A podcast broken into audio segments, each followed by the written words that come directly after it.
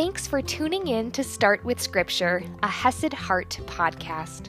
I'm your host, Audrey Grove, here to bring you scripture reading and application that can fit into your morning routine and your busy schedule. Learn more at HesedHeart.com.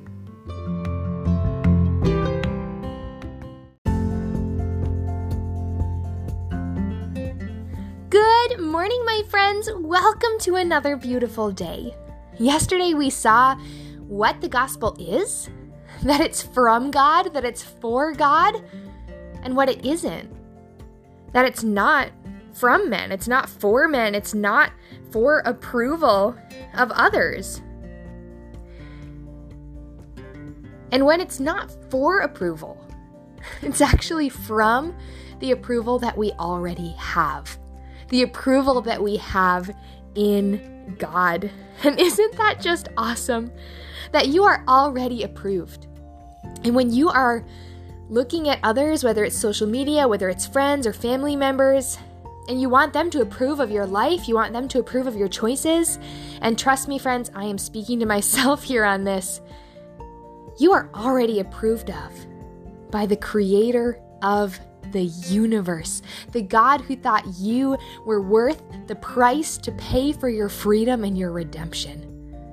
You have all the approval you need in Christ. And today we're going to see how cool it is that we get to live this life for God and how Paul lived this life, Paul and his friends, and it's a great example as we seek to live out God's love. So let's dive in today. We're in 1 Thessalonians chapter 2 verse 5 and I'm reading from the ESV. For we never came with words of flattery, as you know, nor with a pretext for greed, God is witness. Nor did we seek glory from people, whether from you or from others, though we could have made demands as apostles of Christ. So, the first part, we see what they did not do, the steps they actively avoided, and we see that they didn't come trying to puff the people up with a false positivity of trying to give in order to get. Right? That's the point of flattery. You give flattery in order to get approval, in order to get a favor, in order to get something from the person. They didn't come with that, that superficial, that fake kindness. That's not what they brought. They also didn't come with their own pride, their own focus on themselves, and trying to get things for themselves through greed, trying to take and take and take and build themselves up. That is not what they did. they also didn't want glory from people. They didn't want praise from people. Just like we talked about, they have all the approval they need in Christ.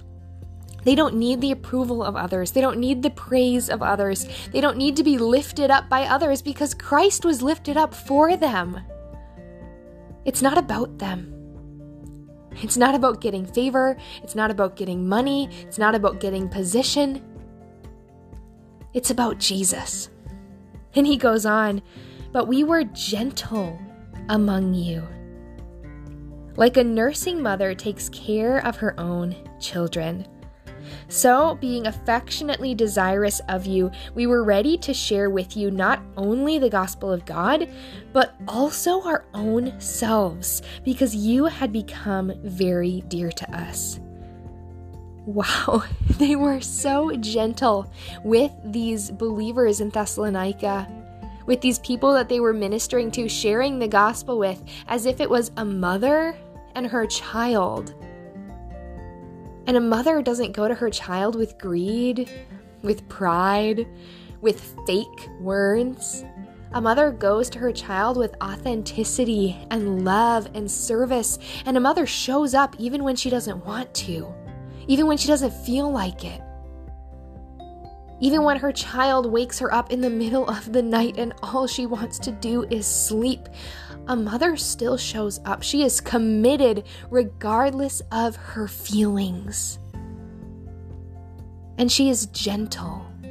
When a child is doing something wrong, a mother is gentle Yes, she disciplines. Yes, she corrects. But she also encourages and guides.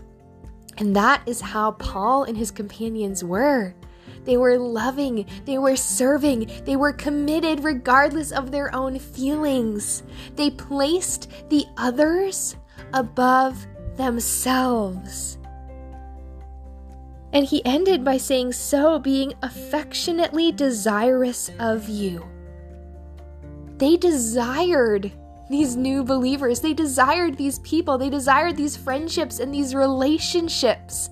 They had affection for them, actual true care for them. I think about a mother who loves spending time with her babies, and as her babies grow up and they start going off to school, perhaps, they start wanting less hugs, they start wanting less cuddles.